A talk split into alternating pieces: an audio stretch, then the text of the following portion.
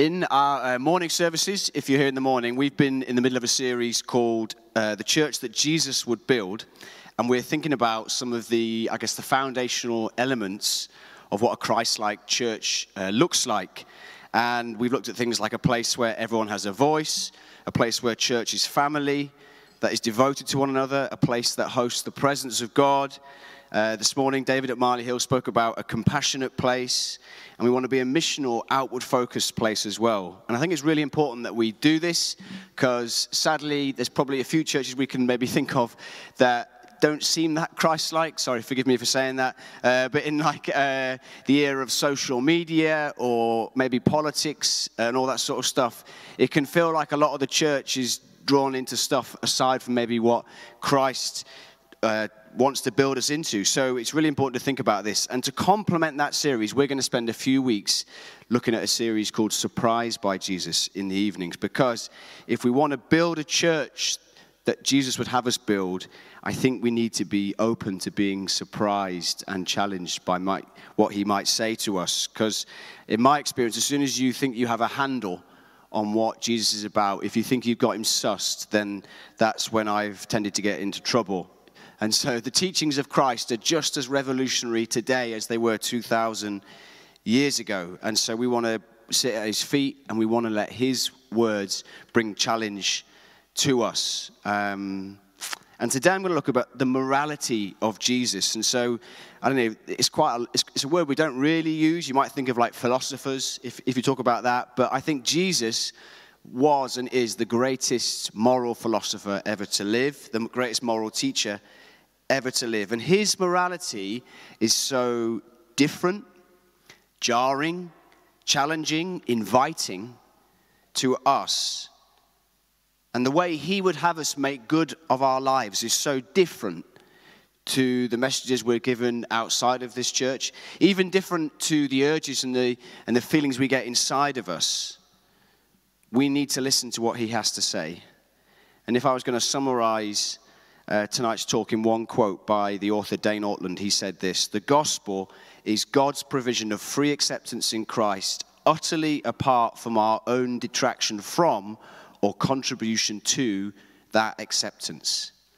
If that is so, then not only moral failing, but also moral success is excluded from God's love for us. So we're going to dive into the Bible. If you have a Bible, you could turn to Matthew 19. It'll come up on the screen as well, and I'm going to start reading to us from verse 16. So this is about Jesus and a wealthy young man. And behold, a man came to him, saying, Teacher, what good deed must I do to have eternal life? And he said to him, Why do you ask me about what is good? There is only one who is good. If you would enter life, keep the commandments. He said to him, Which ones? And Jesus said, You shall not murder, you shall not commit adultery, you shall not steal, you shall not bear false witness, honor your father and mother, and you shall love your neighbor as yourself. The young man said to him, All these I have kept, what do I still lack? Jesus said to him, If you would be perfect, go, sell what you possess, and give to the poor, and you will have treasure in heaven, and come follow me. When the young man heard this, he went away sorrowful, for he had great possessions. And Jesus said to his disciples, Truly I say to you, only with difficulty will a rich person enter the kingdom of heaven. Again, I tell you, it is easier for a camel to go through the eye of a needle than for a rich person to enter the kingdom of God. When the disciples heard this, they were greatly astonished, saying, Who then can be saved? But Jesus looked at them and said, With man this is impossible, but with God all things are possible. Phew. Then it doesn't say that. Then Peter said in reply, See, we have left everything and followed you. What then will we have? Jesus said to them, Truly I say to you, in the new world, when the Son of Man will sit on his glorious throne, you who have followed me will also sit on 12 thrones, judging the 12 tribes of Israel. And everyone who has left houses, or brothers, or sisters, or father, or mother, or children, or lands for my name's sake will receive a hundredfold and will inherit eternal life. But many who are first will be last, and the last first. That's God's word. It's a very well known uh, story in the Gospels. It appears in a few of the Gospels, and it includes that fundamental question that I think all of humanity asks, whether or not they admit it What good deed must I do to have eternal life? What must I do to make sure my life counts? What must I do to make my life have meaning? What must I do to make my life continue on into eternity? And it's a really understandable and obvious question in one sense, yet at the same time, it's a question that, in light of the gospel, makes no sense whatsoever. It's like asking, What vegetables do I need to eat to win an Oscar? Eating vegetables is important, but totally irrelevant from winning an Oscar. You see, the man asks, What good deed must I do to have eternal life? And of course, good deeds by nature and by name are good, but they have nothing to do with eternal life. Obedience to God is important. Living a moral life is important. Treating others with respect. Seeking justice in our community. These are all important. But they have nothing to do with eternal life. And the reason is this eternal life with Jesus is not obtained or gained, it is given. Eternal life with Jesus is not obtained or gained, it is given. So, in answer to the man, Jesus cites a list of Old Testament laws, and all of the ones he quotes deal with our relations with other humans. Don't murder, don't commit adultery, don't steal, don't bear false witness, honor your father and mother, etc. And he lists them all, and he actually misses out one, which is you shall not covet. And I think he was being quite clever because that is one that deals with the heart. You could almost say that Jesus was very lovingly setting him up a little bit because he lists all these external laws, and the man is like, Get in, I've, I've done them, I've done all of those. So he replies with confidence, I have kept all those laws. And he steps right into the loving trap that Jesus set for him because he still senses deep down that he is missing something in his life. He is a moral man, yet he knows. Why else would he be asking the question if he didn't know deep down something was missing. And so Jesus, I think, confirms his deepest fear. If you would be perfect, go, sell what you possess, and give it to the poor. And it says, when he heard this, he went away sorrowful, for he had great possessions. In another one of the Gospels, the Greek word it uses there for sorrow is the same Greek word that's used in the Garden of Gethsemane when Jesus weeps blood. This is the level of grief this young man was feeling at the invitation to give away all that he owned. And Jesus did this. He lovingly set him up to show him his sin. Not by telling him he needed to give away all of his possessions to follow God, but that possessions were his God. Sometimes we read this and we think, gosh, if you're a Christian, uh, what, are we meant to give everything away? Is that the call of Christ? And I don't think that's the call. It could be. Never say never, watch out. But I don't think that's the call of Christ fundamentally. Jesus doesn't bid us to give away our possessions, He bids us to give away our idols. Come, follow me, and give away the things that sit on the throne of your heart instead of me. And if that is your possessions, then he will call you to give them up. If it's your career, he may do the same. If it's your relationships, whatever it is, come follow me and lay them down. And so he leaves devastated, and Jesus turns to the disciples. And again, he makes that famous statement that it will be harder, easier for a camel to get through the eye of a needle than a rich man to get into heaven. And living in the Western world as I have all my life, I've heard so many people try and like explain that away as some sort of analogy or like there was some gate where a camel couldn't get through. And honestly, in all of my study, the only conclusion I can come to is Jesus was being literal he was saying he thought of something really small and then he thought of something really big. And if he'd been alive today, he might have just said, it's easier for a redwood tree to fit through a subatomic particle. But physics hadn't quite got there yet when he talked about it. So he's basically saying it's really hard. And the problem is this is that the disciples are left horrified because in the Jewish culture, wealth was a sign of God's blessing. This man kept the law, and he had also been blessed financially. So the disciples, this guy was like a sort of A star Jewish man. And Jesus has turned to him and said, Give it all away if you want to get into heaven. And they can't compute it. And it's funny how some things have never changed. In our society, the rich and the famous are held up as sort of paragons of virtue. We read about the super rich all the time, the, the things they do, the social media companies they've bought, or, you know, we, I mean, I quite like Dragon's Den, but, you know, we watch Dragon's Den and they're sort of held up as these like amazing people because they've made money. Wealth is often taken as a sign of success. But Jesus' words ring hollow in our ears. Peter then pipes up in classic Peter style, bless him, and he says, We have left everything. So, whereas the rich man refused to give away what he had, Peter says, Well, hang on, we've done just that. Inside, he's thinking, Brilliant, if he's in trouble because he won't give his stuff away, we have given it all away, so that's my place in heaven secure. But despite their different responses, I would say the two have a very, uh, they are united in treating how they follow Jesus in the same way as a transaction. Dane Ortlund puts it like this The rich man wanted his riches, so he didn't follow Jesus. Peter wanted a reward, so he did follow Jesus. The trap they both fell into was not wanting Jesus. The rich man thought he could attain salvation through law keeping. Peter thought he could attain it through sacrifice. Both missed the point. And this is a really key point.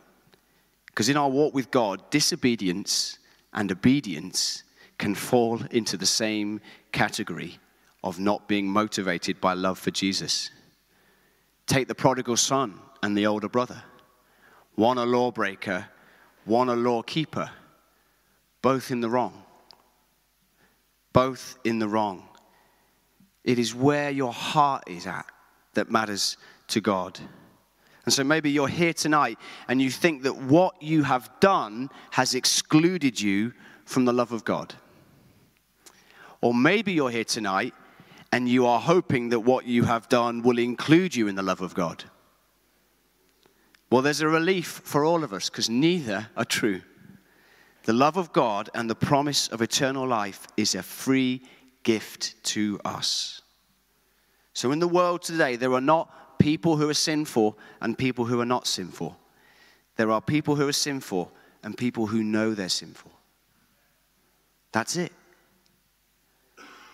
Jesus continues just to sort of blow their uh, first century Jewish minds. He doesn't stop there. In the next chapter, he, he, t- he tells this parable of laborers in a vineyard where the master hires a group of workers for the day. And as the day progresses, he continues to hire more right up to the 11th hour. And they get to the end, and he pays them all the same. And I've got to be honest, when I read that, I just feel annoyed because I just picture myself being the people that get hired at the start of the day. And I'm like, it's just not fair. Like, I, I, Jesus is Jesus, but it doesn't sound fair. And again, when that, when that thing inside of me sort of rises up, that indignant urge, it just highlights maybe an area in my life where I have totally misunderstood the gospel. Because it all rests on the generosity of the Father. It is not down to what we do or how long we've done it. It is His generosity to us that we accept. Salvation is a free gift that can't be earned. Think about the thief on the cross. We read that there's Jesus on the cross and there was two of the thieves and in one of the gospels it said they were even cursing him out. They're mocking him. And then we know the famous story just as they're breathing his last, one of them turns to Jesus and Jesus says, You will be with me in eternity. He, hadn't, he didn't have a, he hadn't been to Bible studies, he hadn't served the church his whole life, but Jesus' free gift of salvation is always available. And this is such a lesson to those of us that have been in church a long time. I've been in church, you know, most pretty much, well, my whole life. And it's so easy to look back through your life and say, well, look, I've been putting the chairs out for 48 years, or I've been serving coffee, or I've been leading worship. And it, it can feel like the temptation is to feel like it's a bank that you've been paying into, just putting in your change. And then you can go to God and go, Look at all this that I've done for you, you who need me or not. And, and it's so, that's so easy to feel that way, isn't it? But it's nothing of the sort. Our response to God is just a response to His love. We can't earn it. Law keeping and sacrifice, two sides of the same coin, but both pose dangers to us as we follow Jesus because they are so easily, they so easily become an equation in our lives. We think law keeping can win us God's favor. We think sacrifice can win God's favor. We think fill in the blank can win God's favor, and none of them can. You know, it's easy to think we'll grow in the Lord by redoubling our, our efforts at being moral or extending your quiet time, having a quiet time at all, redoubling our efforts at sacrificing. But ultimately, our growth must stem from us again and again and again coming back to the wonder and awe of the free gift of grace. Do you ever have that thing where you sit down in church sometimes and maybe the preacher says, You know, I'm just going to preach the gospel. And then you think, oh gosh, I've, I've heard that a thousand times. And I just think we need to recapture a bit of the wonder of the gospel and that free gift that God gave us. Dane Ortlund says this Your disobedience is never healed by obedience. Your immorality is never healed by morality. Our broken lives are only healed by the lavish love of God. He says, The only thing that qualifies you is knowing that you don't qualify. And the one thing that disqualifies you is thinking that you do. The only thing that qualifies you is knowing that you don't qualify. And the one thing that disqualifies you is thinking that you do. And so I just want to uh, jump also into the further into the New Testament just to make this point a bit further. So we're going to turn to 1 Corinthians 1, starting at verse 17. If you haven't read 1 Corinthians before, it is, it is good. I recommend reading it. So I'm going to read to us uh, from 1 Corinthians 17. For Christ did not send me to baptize, but to preach the gospel, and not with words of eloquent wisdom, lest the cross of Christ be emptied of its power. For the word of the cross is folly to those who are perishing, but to us who are being saved, it is the power of God. For it is written, I will destroy the wisdom of the wise, and the discernment of the discerning I will thwart. Where is the one who is wise? Where is the scribe? Where is the debater of this age? Has not God made foolish the wisdom of the world?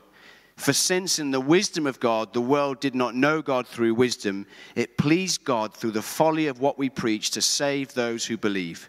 For Jews demand signs and Greeks seek wisdom, but we preach Christ crucified a stumbling block to Jews and folly to Gentiles, but to those who are called, both Jews and Greeks, Christ, the power of God and the wisdom of God. For the foolishness of God is wiser than men, and the weakness of God is stronger than men.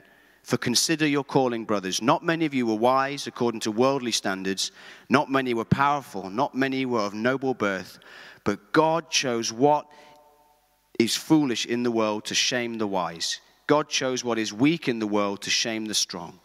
God chose what is low and despised in the world, even things that are not, to bring to nothing things that are, so that no human being might boast in the presence of God. And because of him, you are in Christ Jesus, who became to us wisdom from God, righteousness and sanctification and redemption, so that as it is written, let the one who boasts boast in the Lord.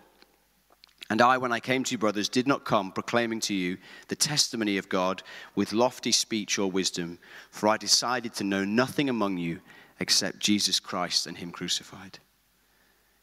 Such good stuff. I also dipped into chapter 2 a bit there.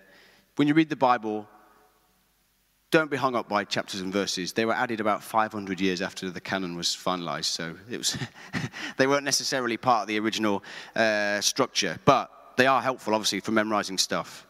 Because this is an amazing passage, and uh, there's a, a biblical scholar called Ken Bailey, and he shows how it can be split into three parts, which will come up here. So the first section deals with the wise words and wise people are inadequate. The third section again mirrors that. Wise words and wise people are inadequate. And right in the, in the, the middle, the meat of the sandwich, the power and wisdom of God in the cross. And what's amazing is that the way this passage works is, is that it goes further than that in terms of how it mirrors each other. So the, the lines at the start mirror the lines at the bottom and it slowly creeps its way in. And if you put the next slide on, I really need to be basically sat with you with our Bibles open. It's really hard to communicate this, but I'll do my best. So if you see at the start, Christ sent me, Paul said. And then you see it mirrored at the bottom in 2 1 to 2, I came to proclaim the testimony of God, not with eloquent words or wisdom, not with wisdom, but Christ crucified. We then step in a bit closer to the center. It talks about two negatives folly and boasting, the power of God And then he gives two Old Testament references. Again, mirrored. We creep ever closer. Where is the one that is wise? Not many of you are wise or powerful. God made foolish the wisdom of the world. God chose what is foolish in the world to shame the wise. We're getting closer. We're getting closer to, to the center. God is wise, the world is not. God is wise, the world is not. You can go home and you can look, and if you make your way through, it begins to creep closer and closer to the middle. The folly of the gospel saves those who believe. The power of Christ saves those who are called. We're getting really hot now. It's like that game where you play hot or cold. The Jews demand a sign, the Greeks wisdom.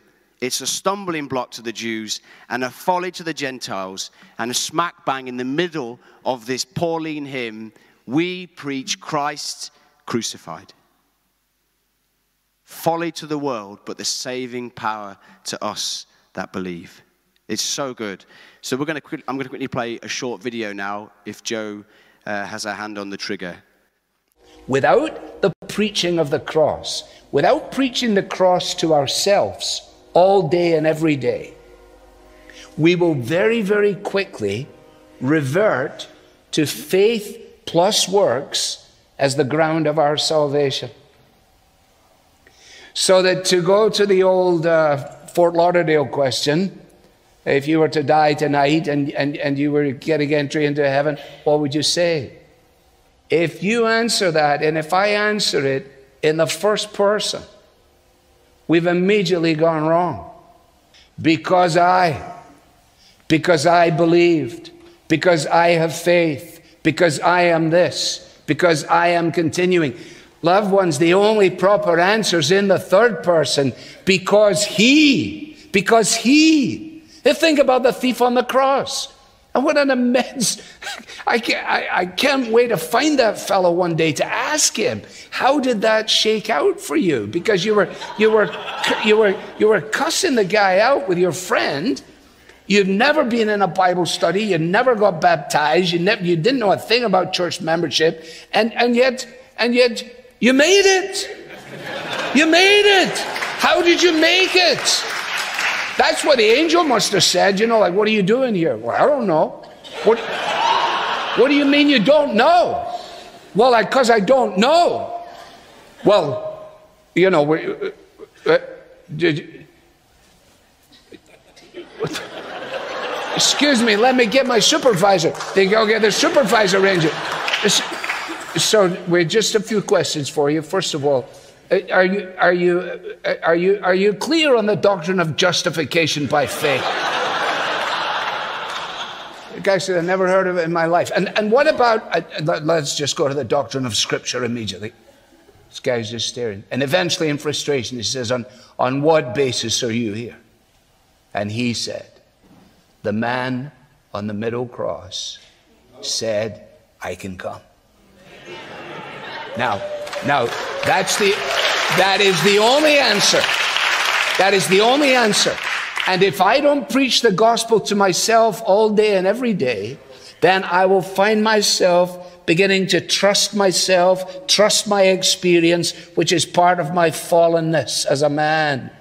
If I take my eyes off the cross, I can then give only lip service to its efficacy while at the same time living as if my salvation depends upon me. And as soon as you go there, it will lead you either to abject despair or a horrible kind of arrogance. And it is only the cross of Christ that deals both with the dreadful depths of despair and the pretentious arrogance of the pride of man that says, you know, I can figure this out and I'm doing wonderfully well. No, because the sinless Savior died, my sinful soul is counted free. For God the just is satisfied to look on him and pardon me. The man on the middle cross said, I can come. Why don't, why don't we stand and we're just going to welcome the Holy Spirit? And like I said earlier in the talk, maybe, maybe you're here tonight and you feel like what you have done has excluded you from the love of God. Or maybe you're, you're here tonight and you have been hoping that what you have done has included you in the love of God. Well, we just want to receive a fresh infilling of the grace and love of God, a free gift. So, Father, we just welcome you here.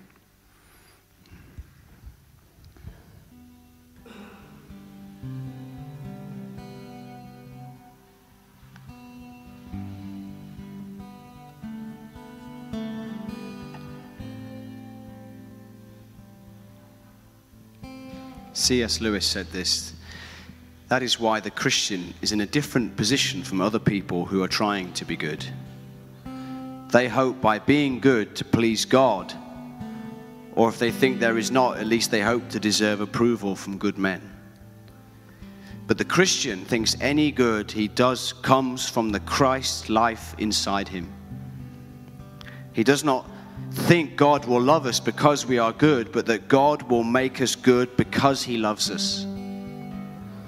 Just as the roof of a greenhouse does not attract the sun because it is bright, but becomes bright because the sun shines on it. So, Father, I pray now that your love in this moment will come and shine on us.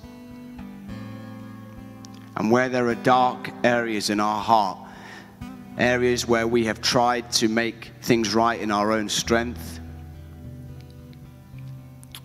or areas of sin that we know need your love and your Holy Spirit to come into. We just invite your light now to come into those dark areas, Father. And we open ourselves up to the work of your Holy Spirit.